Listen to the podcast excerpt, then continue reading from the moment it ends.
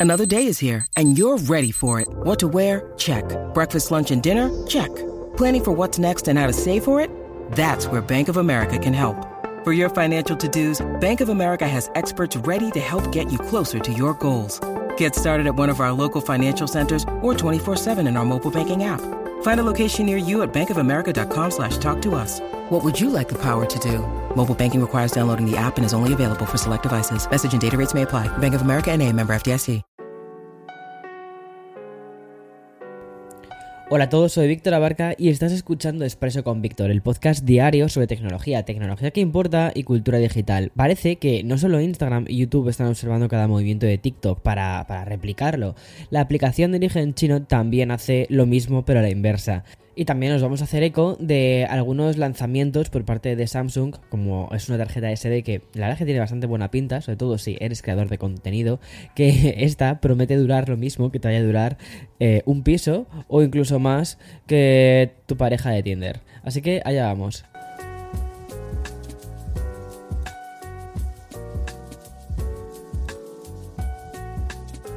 Bien, a la ya conocida Streaming Wars, es decir, esta batalla que estamos viviendo por, por, ver quién es la plataforma de streaming con más suscriptores.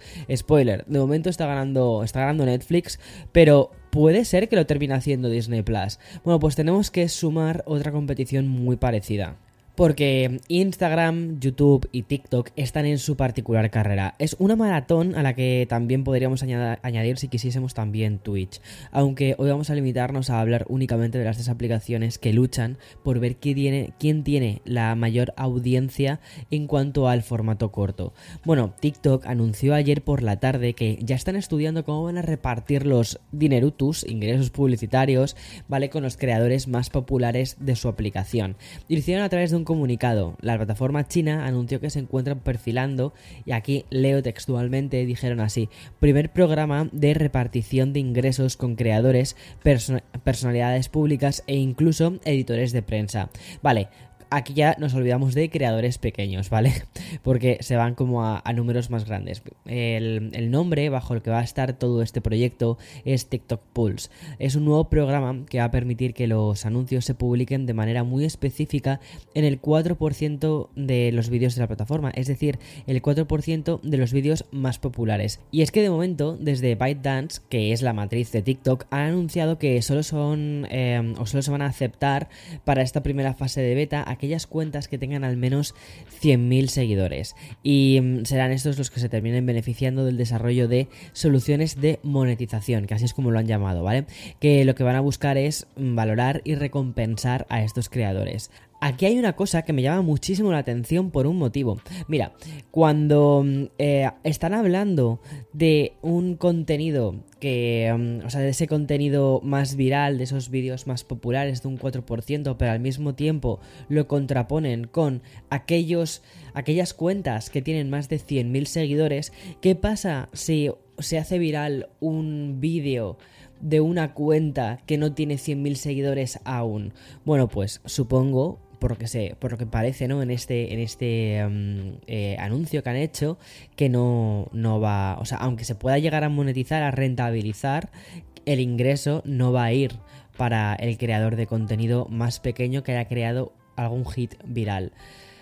Esto me parece bastante curioso, sobre todo porque em, al final ese tipo de plataformas con una base muy grande de creadores más pequeños están eh, respaldando el trabajo que hacen creadores muy grandes, ¿sabes? Es un poco... Esta, desigualdad fue bastante criticada eh, allá por 2017 en YouTube cuando hicieron que mm, solo pudiesen monetizar las cuentas de YouTube un número específico de creadores. Creo que eh, tenías que tener más de, creo, ¿eh? O sea, ya no lo recuerdo, si eran mil o diez mil seguidores dentro de tu cuenta de, de YouTube. Bueno, pues aquí TikTok sube ese baremo hasta los 100.000 eh, suscriptores o seguidores. Es, muchísimo. En fin. Me parece bastante curioso, porque es una forma de eso, de fomentar una desigualdad entre creadores de contenido bastante grande. Pero más allá del comunicado que ha hecho la compañía de origen chino, desde The Verge señalan que TikTok compartiría el 50% de los ingresos publicitarios de Pulse con estos creadores aprobados. Si lo comparamos, por ejemplo, con la competencia más directa, YouTube, el site de Google comparte el 55% de los anuncios con los creadores. Creo que van por diferentes tiers, no estoy seguro, ¿vale? Eh, pero sí, más o menos como la media es el 55. El mínimo que te ofrecen es el 55. Y ya, por cierto, eh, TikTok Pulse se va a lanzar el próximo mes solo en Estados Unidos y eh, para el resto del mundo, para el resto de los mercados, vamos a tener que esperar para otoño. Si con esto de las streaming wars no tengo muy claro si los usuarios salimos ganando, al final lo que tenemos es un sesgo de atención y muchísimas plataformas a las que suscribirnos cuando hablamos de Netflix, Netflix, HBO, Apple TV, todas estas, ¿no? Em, en la competición del formato corto también veo que hay una parte más débil. Y es que los creadores van a recibir menos atención y un reparto también más desigual de, de los beneficios. Eh, es curioso, ¿no? Cómo se está. Cómo, cómo se está movilizando el mundo respecto al tema del formato corto. Y cómo mucha gente que quiere hacer un trabajo de esto tiene que pensar dos o tres veces cuál es el modelo de negocio real que hay detrás de estas plataformas. Bueno, y si en el episodio de ayer me reía un poco sobre cómo han vuelto las tarjetas de memoria física a nuestras vidas, hoy tengo que hablar de una de ellas. Y es que Samsung ha anunciado su nueva tarjeta micro SD, que es la Samsung Pro Endurance. Vale, ¿y qué? ¿Por qué estoy hablando de una tarjeta SD? ¿Qué tiene esto de especial? Pues básicamente que la propia compañía ha confirmado que gracias a su nueva memoria flash NAND ND o sea, NAND, ¿vale? Esta tarjeta de próxima generación va a garantizar hasta 16 años de grabación continua para la versión de 256 GB, es decir, serían como 140.160 eh, horas de grabación o lo que es lo mismo, 33 tarjetas. Como ironizaban un poco, ¿no? En The Verge, es mucho más probable que nos cambiemos antes de coche, que cambiemos de pareja o incluso que cambiemos de casa.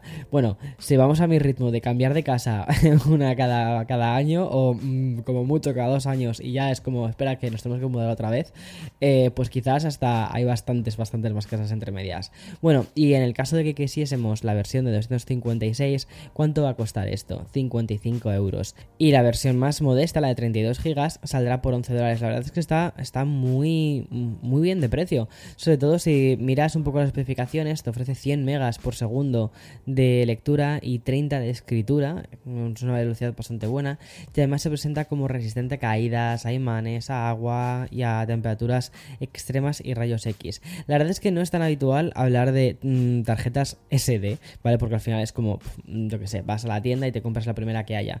Pero cuando empiezas a meterte en el mundo de lo que es la creación de contenido y sobre todo en el mundo de las cámaras y tal, te das cuenta de eh, que tienes que empezar a prestar mucha atención al tipo de tarjeta SD que te compras. Por ejemplo, a, nosotros nos pasó eh, cuando, cuando hicimos la review del Mavic 3, eh, que mm, necesitas, como tiene tanta calidad, el, bicho graba con tantísima calidad, necesitas un tipo de tarjeta especial, ¿sabes? Em, pero bueno, y eso pasa, por ejemplo, también con, la Sony mm, eh, nueva, con la, con la A7S3, también necesitas un tipo de tarjeta especial que tenga una tasa de escritura especial para poder, digamos, poner toda la información que estás capturando, ¿no? Bueno, y ya nos dejamos de lanzamiento y de gadgets para hablar de, una big tech, ¿vale? Como es Meta, o sea, Facebook. Según cuentan desde Bloomberg, la compañía de Zuckerberg ya estaría experimentando con las primeras consecuencias de su último informe financiero, donde los beneficios recuerda que no alcanzaron las expectativas que se había puesto desde la compañía. Y eh, ante estos datos que no mejoran en, en el siguiente trimestre y la caída también de usuarios de Facebook por primera vez en su historia, pues en Meta parece ser que han tomado una decisión y es limitar la incorporación de nuevos empleados con el objetivo de reducir gastos. Esta decisión incluirá la contratación de nuevos ingenieros de nivel. Bueno, en fin, em, ellos, ellos sabrán. Vamos a hacer una pequeña pausa y continuamos ya con un, ya con un poquito más y el cierre. When you need mealtime inspiration, it's worth shopping Kroger, where you'll find over 30,000 mouthwatering choices that excite your inner foodie. And no matter what tasty choice you make, you'll enjoy our everyday low prices, plus extra ways to save, like digital coupons worth over $600 each week. You can also save up to $1 off per gallon at the pump with fuel points. More savings and more inspiring flavors make shopping Kroger worth it every time. Kroger, fresh for everyone. Fuel restrictions apply. Voy a seguir un poquito la estela así más empresarial porque creo que es un, es un tema súper interesante porque también nos da el pulso de cómo está la industria tecnológica, pero, pero desde la visión, en lugar de lo que es el producto, el gadget, lo que nos llega a nosotros, más desde quién están haciendo estas cosas y cómo es la salud de estos.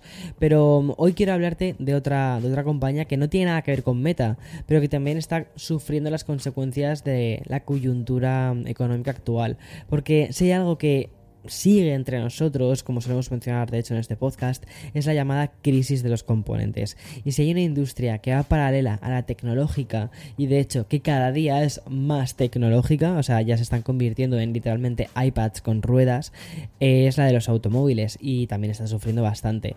Lo último es que, que hemos conocido nos lleva a Volkswagen y es que su CEO ha reconocido que la compañía ha agotado la existencia de vehículos eléctricos tanto en Europa como en Estados Unidos Unidos. Según informan desde el Financial Times, los usuarios que quieran adquirir un coche eléctrico de la compañía, y eso también incluye Audi, ¿vale? Van a tener que esperar hasta el 2023. ¡Wow! Como te dije en el episodio del lunes, el CEO de Intel volvió a situar la, mejora del suministro de los chips y semiconductores en el 2024. Es decir, hace un año eh, las previsiones que manejaron eran para este año y ahora este año dicen que no, que son para el 2024. Y mm, acabo ya con una noticia más ligera y de cultura digital y es SoundCloud. No sé si has utilizado alguna vez SoundCloud, pero yo de ser súper fan de SoundCloud. Luego ya poco a poco con, el, con los servicios de streaming y tal terminé sustituyéndolo todo. Pero mm, SoundCloud es una plataforma de streaming musical un poquitín más independiente y bueno, ha comunicado la compra de una inteligencia artificial de audio de nombre Musio. Lo curioso de esta adquisición es que la intención que hay detrás es la de desarrollar una tecnología de inteligencia artificial que permita identificar hits musicales. Según el comunicado que ha hecho SoundCloud, el objetivo que tiene esta compra es ayudar a la propia a la plataforma SoundCloud a clasificar la inmensa biblioteca de música amateur y convertirla en el núcleo de la experiencia del descubrimiento de la plataforma. Esto me parece muy bien, ¿sabes? Porque durante un tiempo SoundCloud, a ver, SoundCloud era, el sitio en el que la gente subía sus remixes y sus mixtapes, ¿vale? O sea, me flipaba SoundCloud por eso, porque descubrías unos mixtapes de gente mm, muy diferente que hacía cosas muy chulas y luego se quisieron meter más a, competir con plataformas tipo Spotify, Apple Music, eh, Tidal y no lo han terminado de conseguir. Entonces me parece muy bien que quieran volver a su núcleo y al, que es el del descubrimiento de música más amateur y más independiente. El presidente además de SoundCloud lo ha definido así y dice así y dice la adquisición de Musio acelera nuestra estrategia por comprender mejor cómo se mueve esa música de manera patentada, la cual es fundamental para nuestro éxito. Creo que el éxito o fracaso de las plataformas es entender cuál es su core, cuál es su núcleo, ¿vale? Y em, crear innovaciones y crear experiencias alrededor de su núcleo. Pero muchas veces cuando miran qué es lo que hace la competencia y dicen, uy, ¿cuál es mi competencia? El mercado musical, todo el mercado musical, ¿qué es lo que hace Spotify? ¿Qué es lo que hace Apple Music? ¿Qué es lo que hace Tidal? ¿Qué es lo que hace mm, eh, Deezer? Y dicen, vamos a hacer lo mismo. Mm, quizás no deberías hacer lo mismo. Si tú ya tienes un nombre, tú ya estás mm, metiéndote en ese mundillo, ¿no? Eh, ve por ahí, ve por ahí. O sea, un poco como lo que pasaba con Bandcamp. Vamos a ver qué sucede ahora con Bandcamp. Pero también era un repositorio de, de música indie súper buena, donde la gente subía sus propios álbumes autoproducidos en la mayoría de los casos. Pero había muchas joyas y de hecho ahí encontré bastantes joyas para la música de tanto de los podcasts como de, de los vídeos. Y era muy guay porque además te permitía contactar, ¿no? Con el artista y preguntarle, oye, perdona, ¿puedo, ¿puedo poner eh, tu música en mi vídeo? Sí, sí, puedes ponerlo sin ningún problema. O que te digan, no, no puedes ponerlo, eh, págame 3 millones de royalties. Que nunca ha pasado eso, ¿vale? Siempre que he escrito un artista, siempre, siempre, siempre, siempre me han dicho, claro, utiliza la música, si quieres pásamelo, me hará mucha ilusión, bla, bla. Y ya está, o sea, súper guay, o sea, se crea una sinergia entre creadores brutal. Y, mm, y SoundCloud eh, era muy guay porque ahí descubrió muchísima música que después iba a Bandcamp a comprar y, a, escribir al artista para utilizarlo en, sus, en, sus, en los vídeos. En fin, me gusta que vuelvan un poco a sus raíces. Últimamente me estoy volviendo así como un poquito mm, hipster con el tema del sonido porque estoy como volviendo a, recuperar que si mi iPod, que si volver a Bandcamp, que si SoundCloud, tal. O sea, me veo otra vez como cuando tenía 16 años. Eh, ojalá, ojalá, no, ya unos años más. Pero tú me entiendes, espiritualmente, ¿no? Descubriendo música de una forma mucho más tranquila y haciendo los mixtapes para mis amigos, ¿no? De hecho, yo creo que si les, si les ahora mismo un CD con música, no saben ni dónde ponerlo. Es que ya no tenemos para poner CDs. En fin, ya va, bastante digresión hecho. Que tengas un buen día. Hoy es 5 de mayo y mañana, pues, como siempre, más y mejor. Chao, chao.